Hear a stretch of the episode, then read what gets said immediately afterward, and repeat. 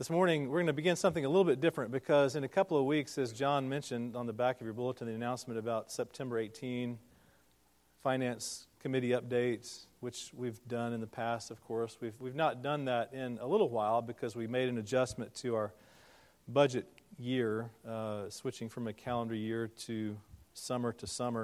But anyway, in a couple of weeks, we're going to give an update on that. That was also given to you in the church newsletter, which you should have received a week ago or so. I hope you've had a chance to look through that and see and read about the current and new budget as our church finances take shape.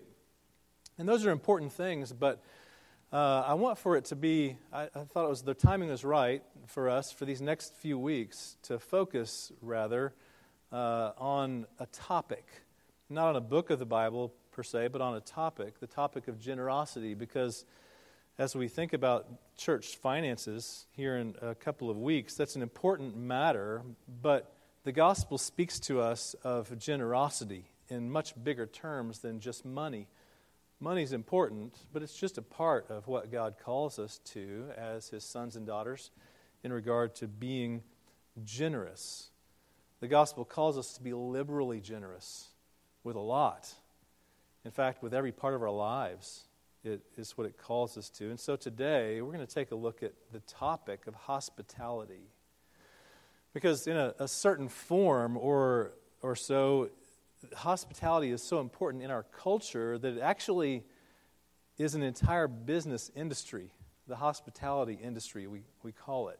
We actually have made it into an industry. But in gospel terms, it takes on a very different sort of shape.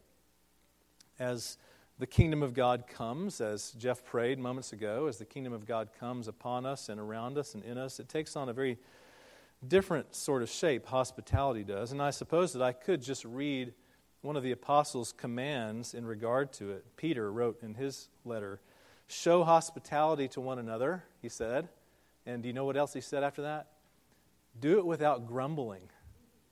Which is interesting to me, Peter, he must have known something about our nature. Maybe he was just, the preacher always preaches to himself, so I just kind of assumed Peter was probably a grumbler himself. And so he realized he had to say that. But I think it's more instructive actually for us to read a story that gives us a picture of some significant element of the idea of gospel hospitality. In Luke 24, which we're going to take a look at on page 6 of your bulletin, is an account of some of the things that took place in the days after the death of Jesus in Jerusalem. This is that well-known, broadly well-known story of the road to Emmaus. Maybe you're familiar with this story. And here in this story that you have in front of you, we find two disappointed disciples. And we find one resurrected Son of God. And I think along with that, we find a foundation for what it means to be gospel generous. This is Luke 24, beginning in verse 13. "That very day, two of them were going to a village named Emmaus, about 7 miles from Jerusalem, and they were talking with each other about all these things that had happened. While they were talking and discussing together, Jesus himself drew near and went with them, but their eyes were kept from recognizing him. And he said to them, 'What is this conversation that you are holding with each other as you walk?' And they stood still, looking sad. Then one of them, named Cleopas, answered him, 'Are you the only visitor to Jerusalem who does not know the things that have happened there in these days?'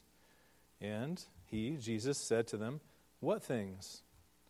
And they said, 'Concerning Jesus of Nazareth, a man who was a prophet, mighty in deed and word before God and all the people, and how our chief priests and rulers delivered him up to be condemned to death and crucified him. But we had hoped that he was the one to redeem Israel. Yes, and besides all this, it is now the third day since these things happened. Moreover, some women of our company amazed us. They were at the tomb early in the morning, and when they did not find his body, they came back saying that they had even seen a vision of angels who said that he was alive. Some of those who were with us went to the tomb and found it just as the women had said, but him they did not see.' And he said to them, 'O foolish ones, and slow of heart to believe all that the prophets have spoken. Was it not necessary that the Christ should suffer these things and enter into his glory? And beginning with Moses and all the prophets, he interpreted to them in all the scriptures the things concerning himself. As they drew near to the village to which they were going, Jesus acted as if he were going farther, but they urged him strongly, saying, "Stay with us, for it is toward evening, and the day is now far spent." So he went in to stay with them. When he was at table with them, he took the bread and blessed and broke it and gave it to them. And their eyes were opened, and they recognized him, and he vanished from their sight. They said to each other, "Did not our hearts burn within us while he talked to us on the road, while he opened to us the Scriptures?" And they rose that same hour and returned to Jerusalem. And they found the 11 and those who were with them gathered together, saying, "The Lord has risen indeed, and has appeared to Simon." Then they told what had happened on the road, and how he was known to them in the breaking of the bread. The grass withers and the flowers fade, but the word of our God stands forever. Father, we pray that you would gather with us and join us and speak to us through your word. We pray that you would make our hearts and our minds alive to your word, for your word is certainly alive. The truths of your historical accounts of your gospel redemption among us is certainly true and real. We pray, Father, that you would make us new because of it today. We pray in Jesus' name. Amen. Some wise sage, you probably have heard, explained hospitality with a one-liner. He said, hospitality is making your guests feel like they're at home, even if you wish they really were at home. You've heard that, right? I bet you have. And maybe that's why Peter told us to do it without grumbling. I expect that whenever the other disciples were in his house, he wished that they were in their own. And maybe that's why he revealed his own heart in that, I suppose. He knew that we also would have trouble with such things, that we would struggle to share our time and our space and our things with other people, maybe especially with people we don't even know. But I'd say that one-liner, that wise sage's one-liner was not really so wise, because it's not describing hospitality at all. It's actually describing a begrudging social duty. Now, I expect that when my home group gathers at my house later today, they probably are going to give me a hard time about that one-liner and say, "Do you really want us to be here or not?" I do. I really do. Home group, I do want you to come to my house today. Luke 24 is not where you actually would go to learn about such a begrudging social duty, because there's no advice here on how to host a dinner party. Although Jesus did have things to say about that, and you know that he did. We'll come back to that a little bit later. But the gospel idea of hospitality is born not out of duty, but out of generosity. After all, the proverb says, "A generous man will prosper. He who refreshes others will himself be refreshed." In other words, generosity is the refreshment of others, knowing that in the act of that grace, blessing will flow in both directions. That's really just how it works, because the giving of generosity comes from the receiving of it, doesn't it? How to be hospitable is not the main point of the Road to Emmaus story. So just let me hear you hear me say that. It's not the main point. It's not after you learning how to be hospitable, but the hospitality of the Savior, which is on prime display here, is the reason for any generosity that you or I might have to show. That very day, Luke tells us, two of them were going to a village named Emmaus. What day is it? What very day is it? You could gather that as you read this text, or if you know what comes before. It's the day of the resurrection. That's what day it is when these two are traveling. But for these two disciples, it seems it's just the day of the empty tomb. It's a day maybe of confusion and disappointment, because they don't seem to have grasped what has happened that morning. They know that the tomb is empty. they don't know that Jesus has been raised from the dead, and so it's a day of confusion for them maybe. The Passover week is now finished. It's been a dramatic week that they've experienced there, and now it's the first day of the week. The Sabbath has passed, and these two now are evidently returning home, traveling home from Jerusalem from the Passover week. And as they travel, a stranger joins them. And this stranger questions them and then listens to them. And then he rebukes them, and then he teaches them, and then he becomes their guest, and then he hosts them at their own table. And with the breaking of bread, he makes them to realize that God himself has welcomed the strangers. Jesus enters the scene here as a sojourner, to use the Old Testament and the early New Testament term of things. He enters the scene as a sojourner, and his presence with these two disciples brings to mind certain practices that demonstrate the nature of God's redemptive work. Okay, so these two, Cleopas is the one's name, the other's name we don't know. Presumably it's his wife. That would seem to be a reasonable suggestion. And these two have been in Jerusalem for the Passover week. It was a common custom, and the Jews would travel there, and then they would go home afterwards. And these two were evidently going home, and they're walking, and they're talking, and they're discussing the things that have happened over the past week, because they've been remarkable things and heart-crushing things that have happened with Jesus' death. And as they walk along, Jesus himself drew near, Luke tells us, and went with them, but their eyes were kept from recognizing him.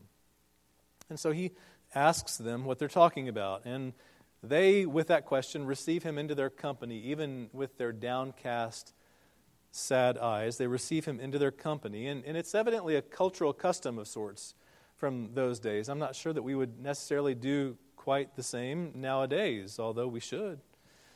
In Genesis 18, Abraham, maybe you remember the story, Abraham received three visitors who came to him one day out of the blue, and he allowed them to come into his presence. He welcomed them, he received them, he had them sit down to wash their feet, as Abraham's servants came to do that. He prepared a meal for them, and he waited patiently while they enjoyed this meal. He received these strangers as they came. In the very next chapter, Genesis 19, Lot, Abraham's nephew, does the same thing with the same men when they come to see him. Lot receives them with all welcoming hospitality in the same way. It seems that it was a cultural custom, at least, but Job tells us a little more than that.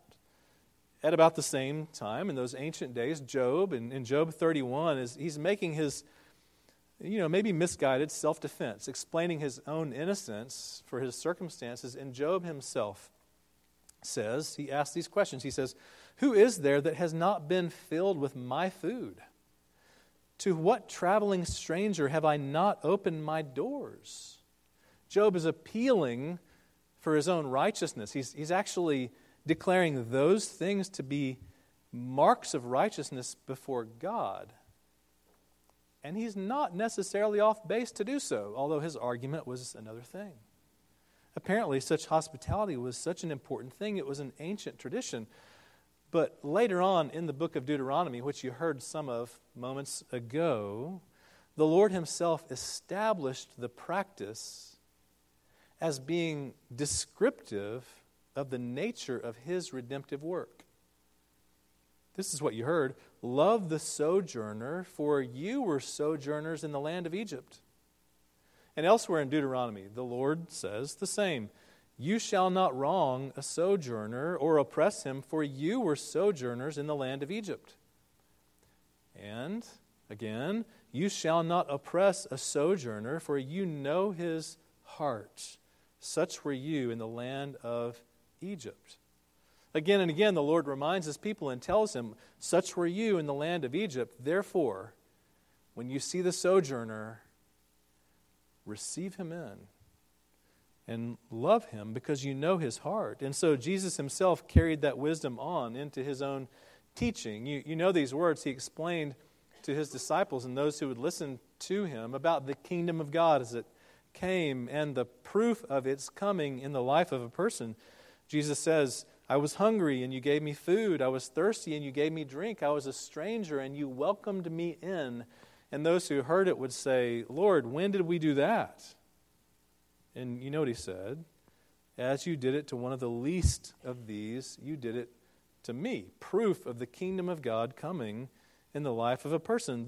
The practices that demonstrate the nature of God's redemptive work are so ingrained in the history of Scripture that they become actual general gospel wisdom for all believers. Paul would write to the Romans, let your love be genuine, and then he'd explain that, contribute to the needs of the saints, and seek to show hospitality. And those practices even become specific gospel requirements for all leaders. An elder must be, among many things, hospitable. Now, notice that the word has changed at this point from the Old Testament to the New. In the Old Testament, the Scripture talks about traveling strangers, sojourners that you're to welcome. The New Testament talks about a more technical sort of word, hospitality. Be hospitable, show hospitality, seek to show it to one another and to others. But the point is just the same because the Greek word brings it all together. The Greek word, I don't typically try to throw Greek at you on Sunday morning. I'm no Greek scholar myself, but I got to give you a little bit here.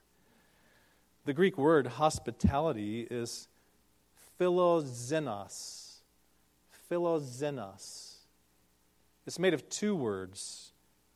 Philo, phileo, which is a word that American Christians often recognize. It's a popular Greek word for us, isn't it? Eros and agape and phileo, those three words for love that the Bible so commonly uses. Eros being a love for one person, the love between a husband and wife in marriage. That's what eros is. Agape is a love for all people. It's a broad, open love for all of mankind. Phileo, on the other hand, is a love for few. It's a love for friends. It's that gathering and group of friends that you've given your heart to. Phileo. Philosophy is the love of wisdom, Sophia being wisdom. Philosophy is a friendship with wisdom. Philanthropy is the love of mankind. Anthropos being man. It's the friendship to all of mankind. That's what we do with philanthropy. And so what does that second part mean? Philoxenos. Xenos means foreigner or stranger. And so philoxenos, hospitality in the New Testament, is a kind disposition, a devotion to, a friendship, a love for the foreigner and the stranger. After all, what's the nature of God's redemptive work? It is to reconcile strangers to himself. And that's what Jesus is having to do with these two disciples on the road to Emmaus, isn't it? As they travel along, he becomes their guest, and quickly you begin to see there arise certain expectations on their part that miss the point of God's redemptive purpose. Okay, so Cleopas, this man on the road to Emmaus, he explains to this traveling stranger, Jesus, about Jesus of Nazareth, a prophet mighty in deed and word before God and all the people. Obviously, Cleopas and his wife, I think, presumably, the two of them evidently recognized that Jesus was no ordinary man. They recognized there was something magnificent about this person. He was a remarkable character. And they wanted to believe that this was the Messiah, for sure. They explained how the authorities had put him to death. And so Cleopas now puts all his cards on the table. In verse 21, he tells this stranger, but we had hoped that he was the one to redeem Israel. Cleopas apparently has concluded that he was not.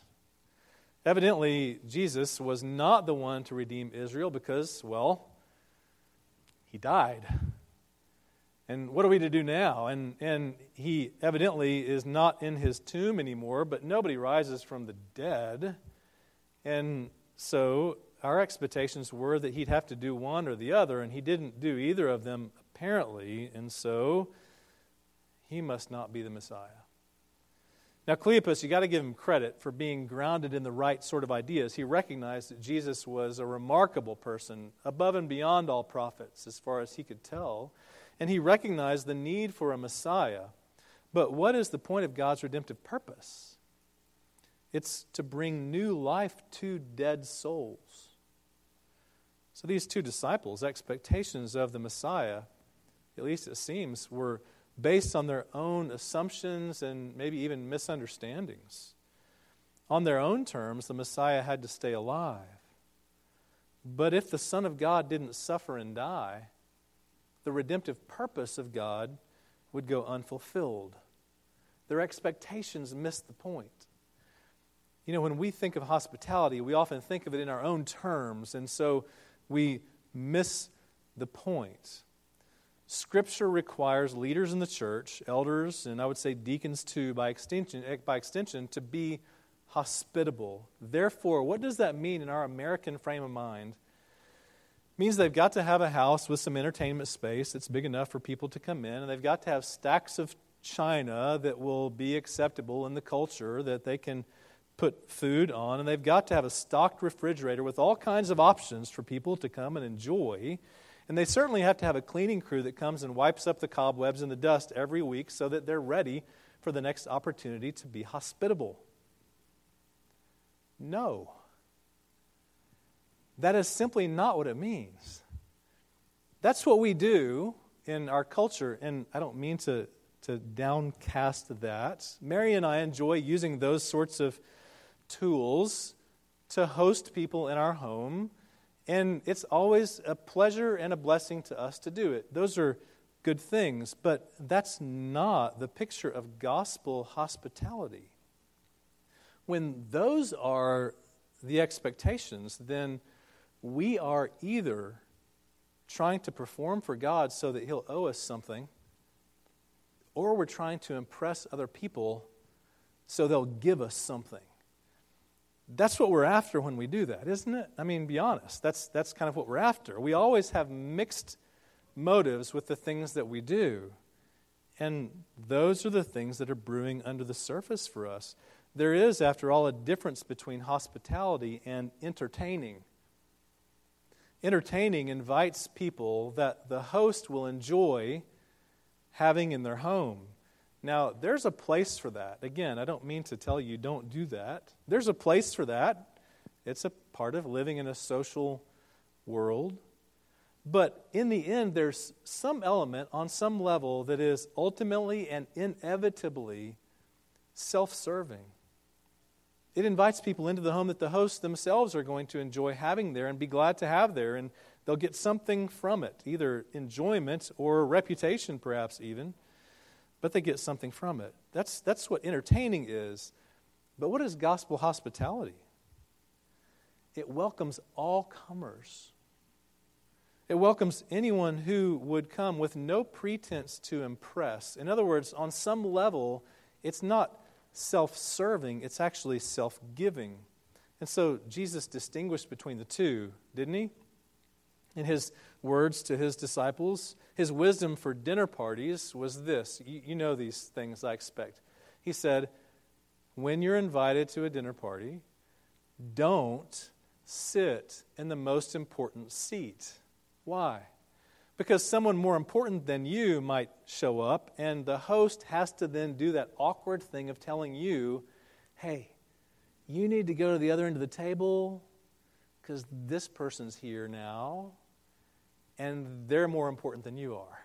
And that would just be really awkward for everybody, wouldn't it? And it'd be very embarrassing for you, and everybody would lose. It just wouldn't work out very well, so don't do that. Instead, sit at the lowest seat, and the host might come to you and say, rise up to this other more important place. That's Jesus' wisdom for a dinner party, because that's how the world plays that game. But his description for gospel hospitality is a little bit different, isn't it? What did he say? He said, when you host a banquet, don't invite people who will pay you back. In other words, don't make it a point to bring in people and surround yourself with them who are going to give you something in return. Instead, give yourself generously. This week I received an email from one of you, a family among you, offering to have next Sunday afternoon's Visitors Cafe gathering in your home, in their home, this family.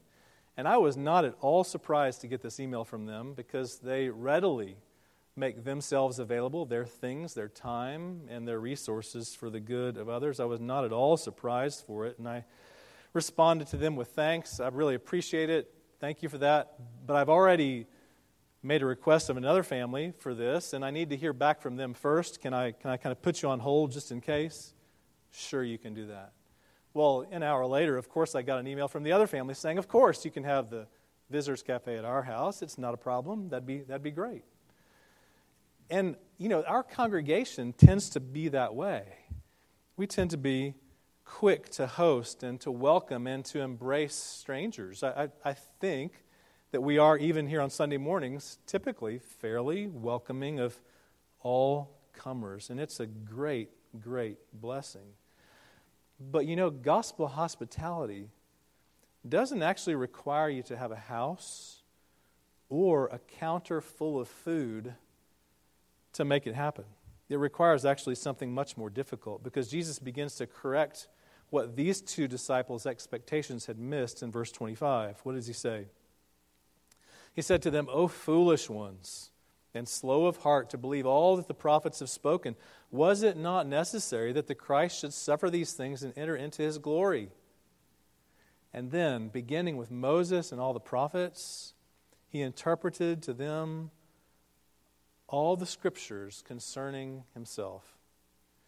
Now, this is one of the most fascinating moments in Scripture to me, in all of biblical history. Wouldn't you have loved to be in on this conversation? The road to Emmaus, Luke tells us here, was about 7 miles.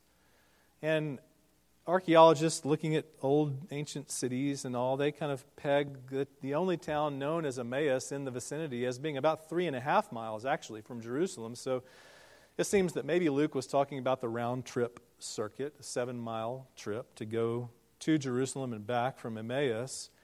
And so if you think of it in those terms, if you were this morning to leave the theater and on foot begin to walk west down Northwest Highway.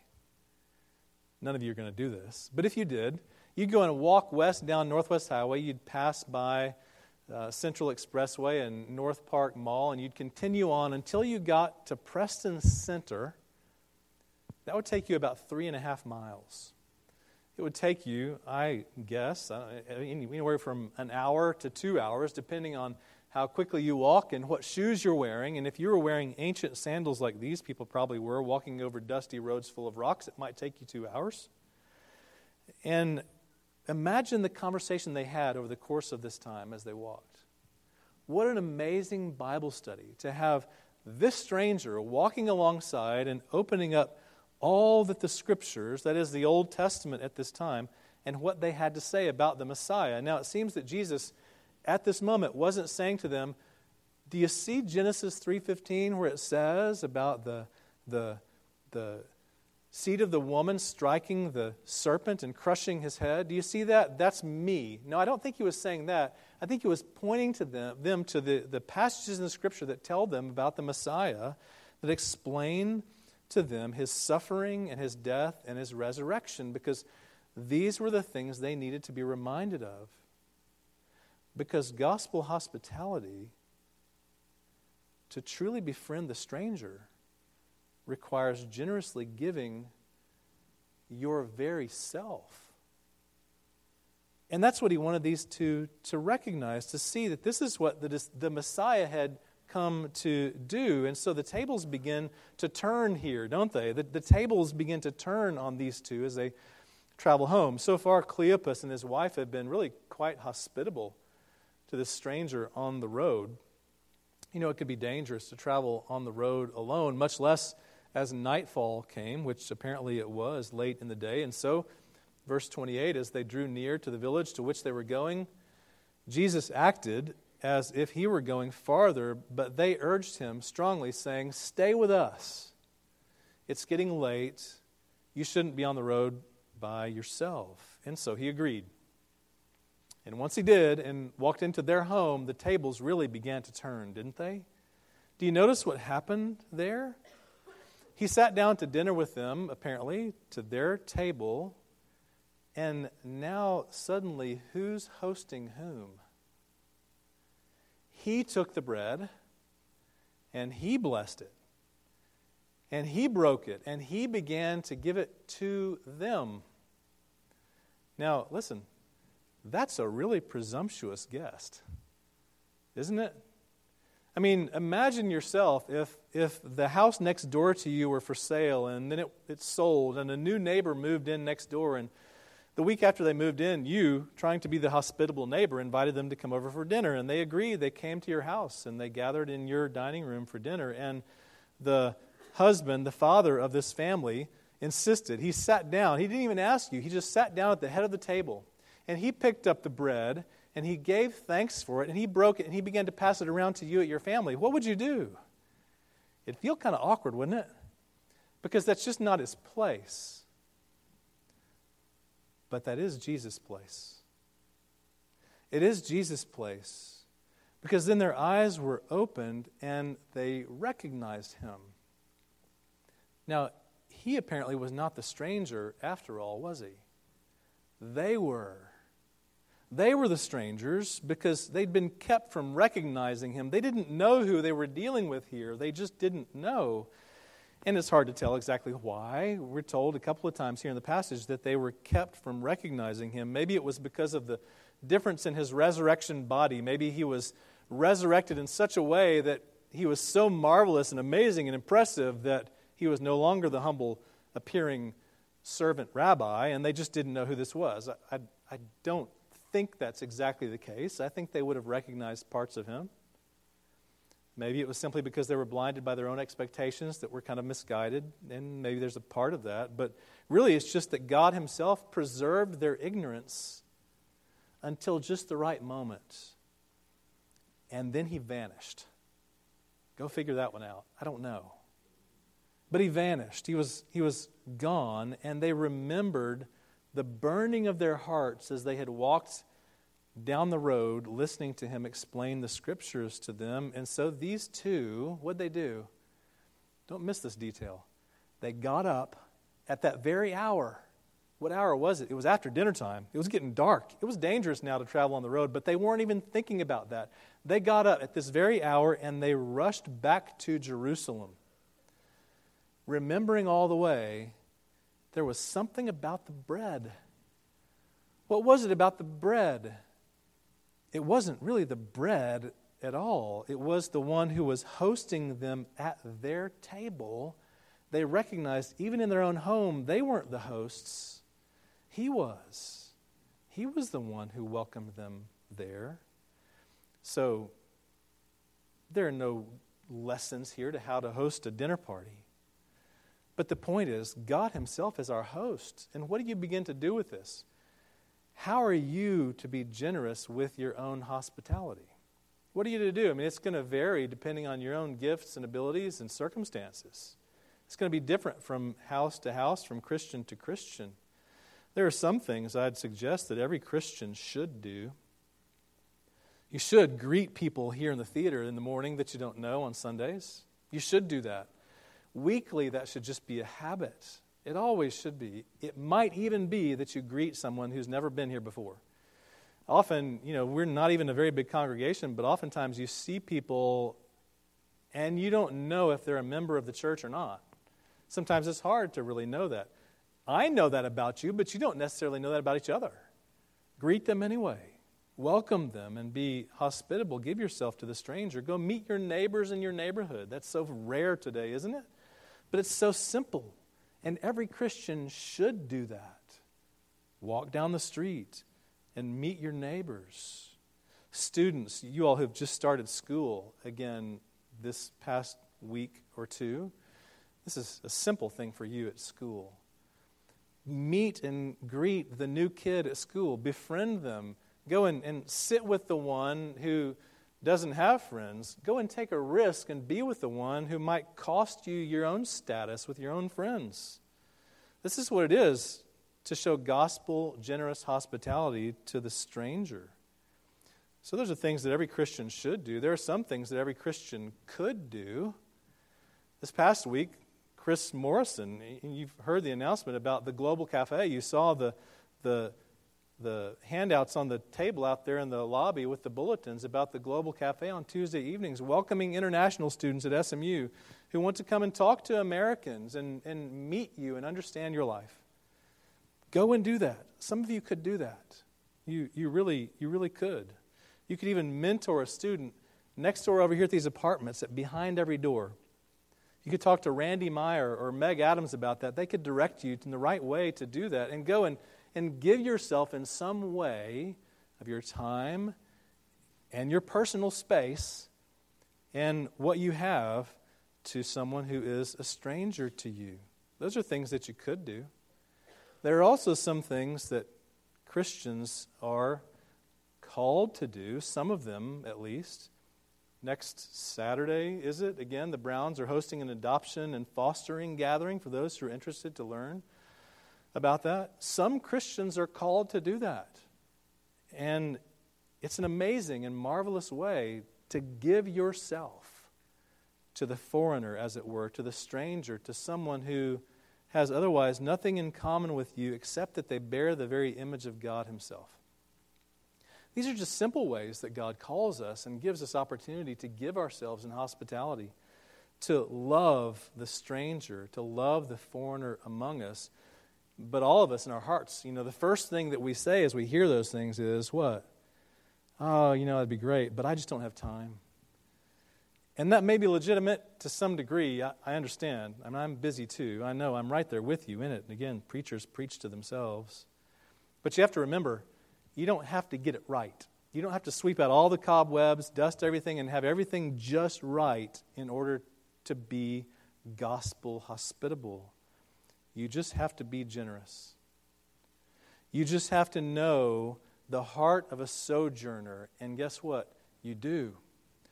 Because such were you in the land of Egypt yourself. The incarnation, that remarkable gospel miracle of redemptive history, the incarnation itself was the greatest show of hospitality in all of history.